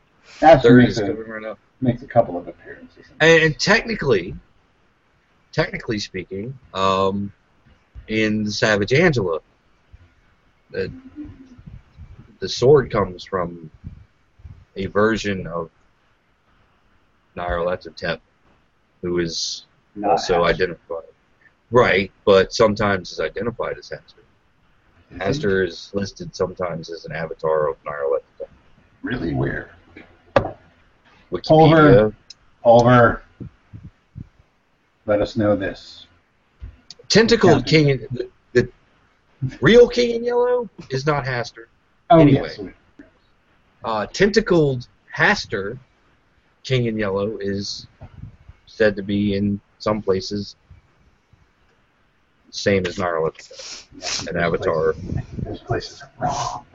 Well, because there are no tentacles in our King in Yellow. Tentacles do not a Lovecraftian entity make. So saith the mayor of Carcosa. This is a great story. I'd love to read more about this character too. So Ben Stewart, if you're listening, write more about your Zulu hero, man. Yeah, man. Good stuff. More adventures. And keep the shaman. Yeah. You'll probably get shaman guy. Go contact M Media. The next story is Oren Gray's A Circle That Ever Returneth In, which is very apropos, unique, in that it is a choose-your-own-adventure story. Aye, that it is. And found out before the show that each of us chose a different path. Randomly. We did not coordinate this, but by some stroke of luck that we each chose a different path. Now, I liked it, one, for the novelty of a choose-your-own-adventure story, because I haven't seen a choose-your-own-adventure story since I was in elementary school. Really? Because they have Batman ones now. Yeah, I know. I've got one over here. I haven't read it. I used to be a huge fan of the Lone Wolf series. I collected those so diligently. It was awesome. And so keeping with the theme of the book, Wizards, Warriors, and You. You guys remember that series? Mm-mm. No? Mm-mm. Wizard. Sidebar. Wizards, Warriors, and You was a choose-your-own-adventure style series. Basically, you opened up with a prologue. And it started off, you either chose to be the wizard or you chose to be the warrior. And when you make your choice, you go and you get certain equipment to take with you. Like if you take a sword or a mace or something like that. If you're a wizard, you choose 2 or 3 spells that you take with you. And there are choices in the book that are also dependent on what gear you took. So if you have the magic missile, go to page 35. Right, exactly. So you go to it and you're facing off with a bad guy, and you read, and the choices are: if you brought the sword, go to page, whatever. If you brought the mace, go to page whatever. And the fight scene would turn out differently depending on what your gear was. Just like if you were the wizard and you chose different spells, each spell effect would have a different choice. And sometimes it was the wrong tool for the job. Mm-hmm. So yeah, Lone Wolf did a lot of that, except sometimes the magic amulet could actually be what kills you. Right.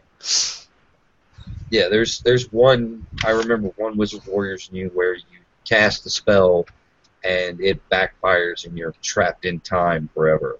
Mm-hmm. And so you have to go back to the beginning and choose different spells. Well, yeah, I mean, as you said, Haster makes an appearance in this, where the shining three appearances. Yes, one in each. You're after what the shining trapezoid MacGuffin. Oh shit! What is it? The Tesseract. The shining trapezoidahedron or whatever the fuck. Babaloki. It was black with red stripes. Right, black with red stripes. Magic jewel. Trapezohedron. The shining trapezohedron. In one of the stories, it makes fun of its name because you, the protagonist, say, "I'm hoping you pronounce it correctly." I hope I've done well, Oren. Now, yeah, I chose the Doll Mage, which was an interesting character, you know, using like fifth fasts and whatnot to control people, which is that itself is an interesting spell effect. Yeah, and Steve, I chose the Sword Seller. You saw the Cell Sword, yeah, mercenary. The Warrior. The Warrior. Lots of hack and slash. Yes. And I chose the Cup Purse. Because he's Steve.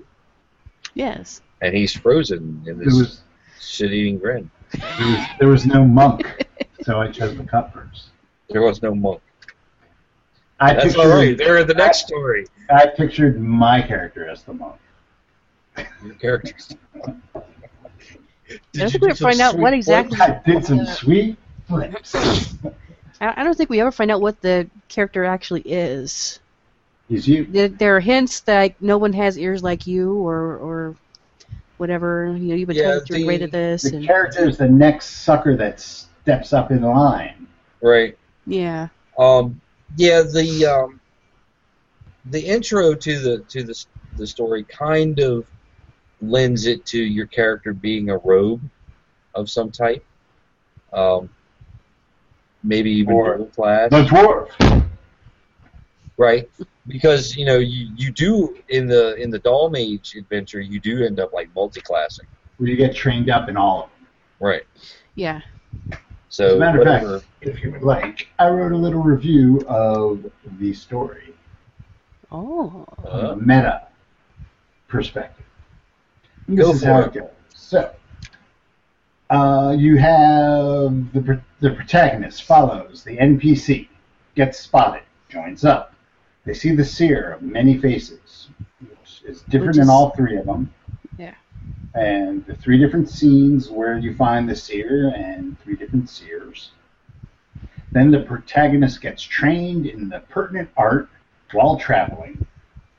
And then they come across an army of mooks. You're given a choice. You can help, fight, or flee. You confront the King in Yellow, and it's three different incarnations in three different places. And you get the MacGuffin, and then you go back to the beginning. And it is basically like the ending of the Dark Tower, but not as hopeful, because you don't get, in your do-over, you don't get the Horn of Gilead. Right. So you just repeat the same cycle over and over, except this time you become one of the conspirators in the beginning. Yeah, one of the three. As opposed to the protagonist. That's why I said the next sucker in line, because you become the Cup Purse, the Cell Sword, or the Doll Mage. Right. Which explains why in the end it is so goddamn easy to get the trapezohedron from the King in Yellow. He just like hands it over, because he knows that once you get it, no matter what you do, you're fucked. Right. So I mean, just from like, if you want to, it's like one big giant joke. Well, yeah, if you step back from the narrative and go through all three plot lines, not necessarily every branch, but all three main plot lines, you get a big picture, which is very nihilistic and depressing. Mm-hmm. Because you are doomed, basically, to do the same three things over and over. And it is really a circle that ever turneth in. And you forget what happens each time. Mm-hmm. So that you don't get to like make different decisions this time. So it is cool, yes, that it is a choose-your-own adventure, but I think that's kind of like the hook, because everybody's going to go through all three of them eventually. Just, right. Sure. The temptation's there. Once you do that, you realize that, like, just from the meta perspective of the story, it's got like that depressing, nihilistic feel to it that everything you do is predetermined. It's a flat circle, blah, blah, blah. Right. You're doing the same thing. Because a choose-your-own-adventure... Hence the brilliant title. Ha, ha, ha. A choose-your-own-adventure by its nature is false choice. Right. Because... Oh, it's like a video game. Yeah, exactly. And you can... There's only... There's a limited amount of pages. Right, there's a limited amount of pages. You can't... Your character in a choose-your-own-adventure or your character in a video game or whatever cannot actually just go left. Right. You know, when you're faced with left or right, generally you end up having to go right regardless of what you do. You know, there's no option to just say, screw you, NPC, I'm going this way. Right. You get to a point and you're given a limited set of choices that lead to a limited set of situations. You don't have the luxury of a multiverse where every time you make a decision, all the other decisions have been made and exist on different Earths in a zillion multiple Earths. You don't have that flashpoint where you can go back and save your mother and change everything. Right. Exactly. Which is funny because it kind of makes the fucking with time that's going to happen in Season 3 of Flash almost a positive thing, mm-hmm. Metaphysically. Well, it's certainly going to be a positive thing for us watching. Well, that's true. I mean, for the characters and the philosophical ramifications of the in-world. It's a positive outlet. You can change shit. Right. Whereas in this, you can't. It's set in stone. Yep. No matter what path you choose, and you only have 3 available paths. Well, 6. Sort of. Sort of. Well, you can die. Sort of. I mean, you could die. And when you die, you just go back to the last choice and take the other one. Yeah. Right. Respawn at the checkpoint. Exactly. Yeah. But yeah, your choices are limited, and all the endings are the same. It's the futility of existence, really, because it's a clever little thing that Ray did there. Brilliantly done. Right. I mean, even the meta commentary is a commentary on the nature of free will itself and the illusion of free will, mm-hmm. because it is an illusion. I'm not going to play it. I mean, I could. Fuck this! Fuck this! No. That's right. And you have a few more choices. You have a few more choices since he's referring to you, meaning Steve Rosenstein. You can close the book and throw it across the room and go, that's true. I refuse to participate. Well, considering these are digital review copies, that would be an expensive thing to do. Right. I wouldn't want to throw it across the room. But you know what I mean. You know, you can just... Here you go, Rodney.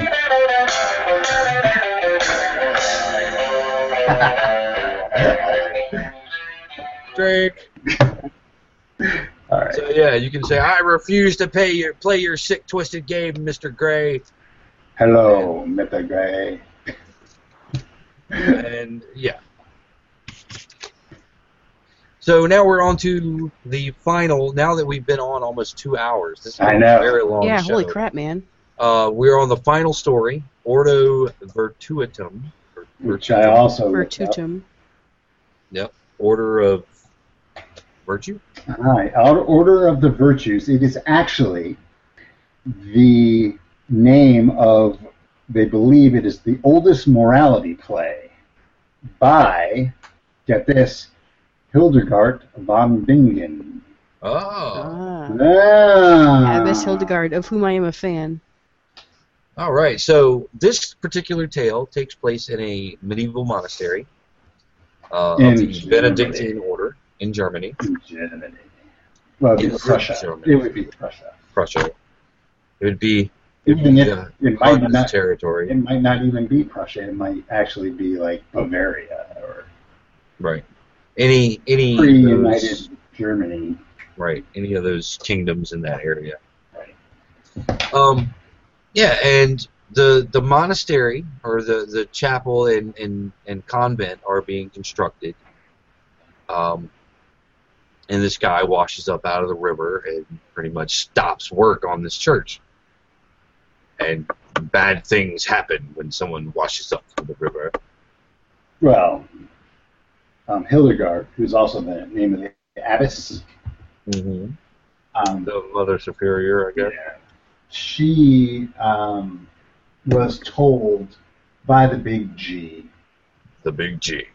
That this will be a refuge for the nuns. They will prosper here. They'll have a great time. But first, you're going to be tested. Mm-hmm. There's always a test. Right. Always has to be a test. I mean, it's fucking God. So, there's always a test.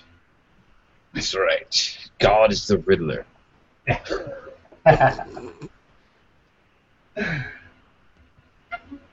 So, yeah, I mean, you know,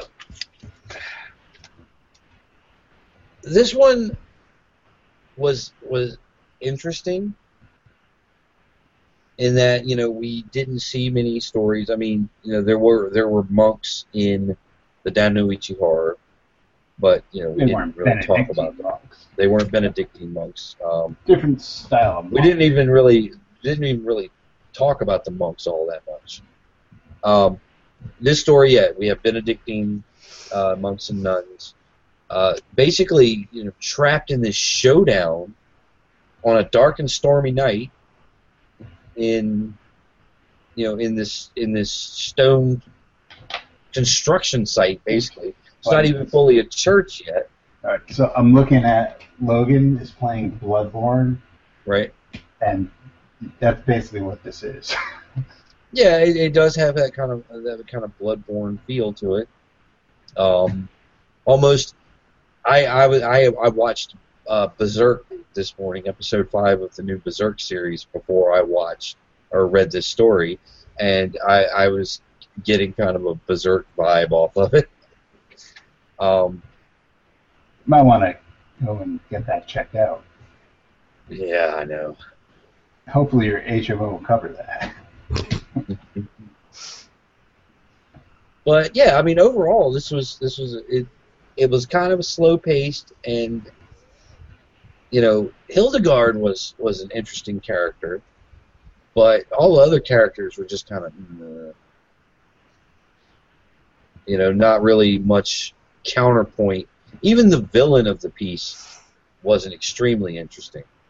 You know, he was like, oh, this is my area. This is my pet tentacle thing. Do you like it? It will crush you. Do you like my bat squid monster that I just created out of the palm of my hand? Where's your crown? Crush you! I mean, you know, bow before me, son of Jor-El. The villain of the piece almost says, "Where's your god now?" Yes. You know, I'm looking at like what's his name from Jurassic Park, NCIS. Or no, he wasn't in. You know what I'm talking about. Jurassic Park. Not Mark Harmon. The guy that looks like Mark Harmon. In the Mouth of Madness. Sam Neill? Yes, Sam Neill. Thank you. Oh, yeah. I'm looking at this villain, and he's being played by Sam Neill. Better than Ray Liotta. Or Joe Pesci. Gilbert Godfrey, where's your god now? Oh, God. That'd be more threatening than this guy was. Right, you know, yeah. Change the casting around. It wouldn't hold up. You can't have Melissa McCarthy as Hildegard and Gilbert Gottfried as the villain in here. It just wouldn't work. You would have to have actors with gravitas. Yes. So you get like Helen Mirren and Sam Neill, and you're good to go. Right. But yeah, I mean, God's going to test them, and so he's going to throw Cthulhu at them. Yog-Sothoth, wasn't it? Whatever. Yogg-Sothoth shows up a lot in this book too. The Yogster. The Yogster. Sothoth. And yeah, so Hildegard manifests the power of God into a wave motion gun, and there's no other way to describe it. I mean, it's, or she draws upon the powers of the Swamp Thing. I mean, literally. It is the verdant. Yeah. She fires the green at him. The funny thing is, like, the sword from the beginning was called Deus Ex Machina. Right. I mean, and this was just fucking the Deus only Ex story Machina. That was Deus Ex Machina. I mean, I don't know if she wrote herself out into the middle of this. Yeah, that's. It's kind of hard to have dynamic tension when the all-powerful master of the universe, the Christian God, is in your corner, and if you have faith, and we all know she has faith, it's going to be, the bad guy's going to be obliterated, because it's fucking the Christian God. And right, exactly. And that was one of the kind of the turn-off, but the fact of it being, you know, the power she manifests was life itself being rather pagan in nature was interesting, rather than like some kind of like divine holy light. It was actually, you know, the power of life itself. You know, the green life, dude. No, whatever. That's what I said. My criticism is it's certainly not my glass of bread. Certainly not your glass of bread? Yeah. Glass of bread. There we go. Brandy. Glass of brandy, because they're Benedictine monks. I thought you said bread, too. Your glass of bread. It's not my wafer and grape juice, that's for sure. Well, that is. I'm trying to put a Benedictine freaking joke in there.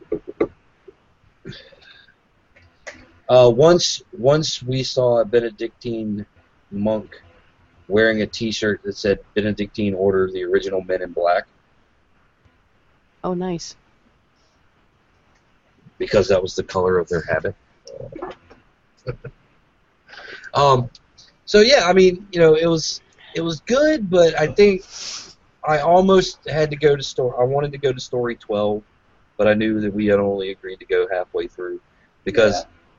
This was not the story I wanted to end this section of reading on. I agree. Actually, what I ended up doing after I read it was I went back and read the rest of the Circle That Ever...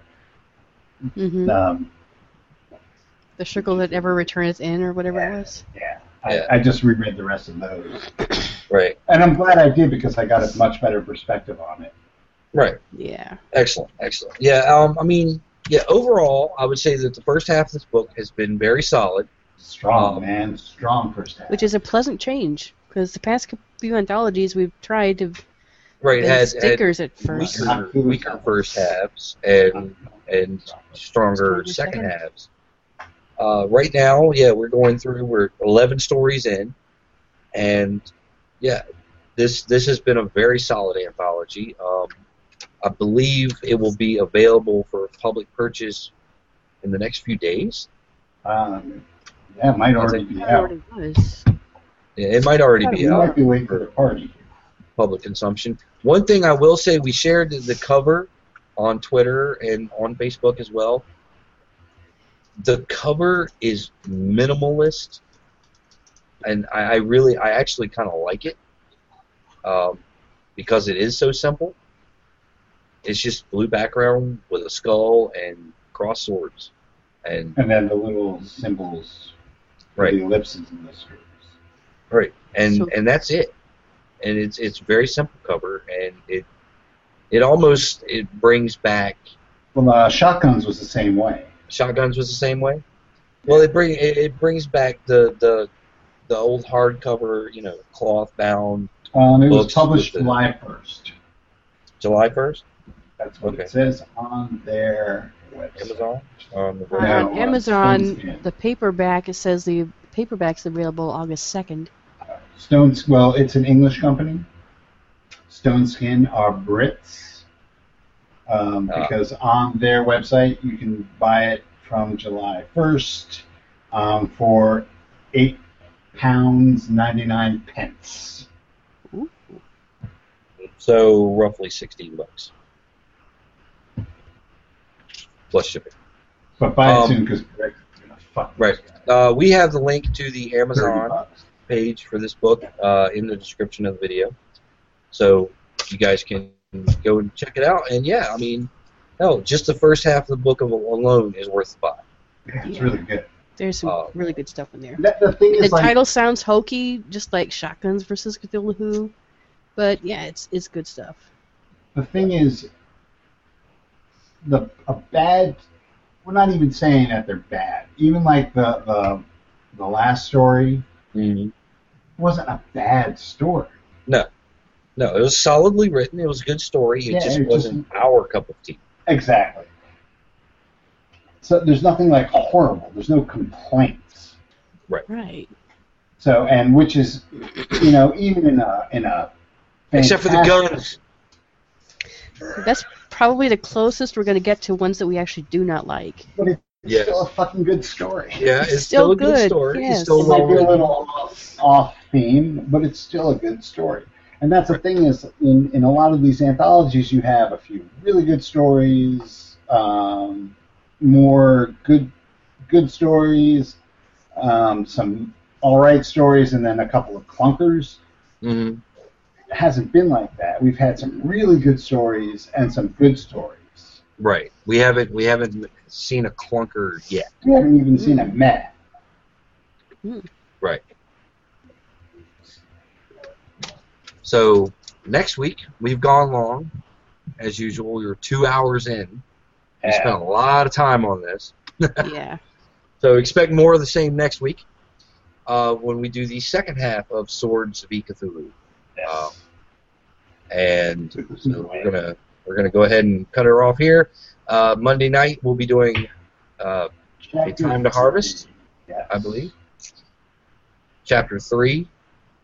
Mm-hmm. Friday, Fungi will be back.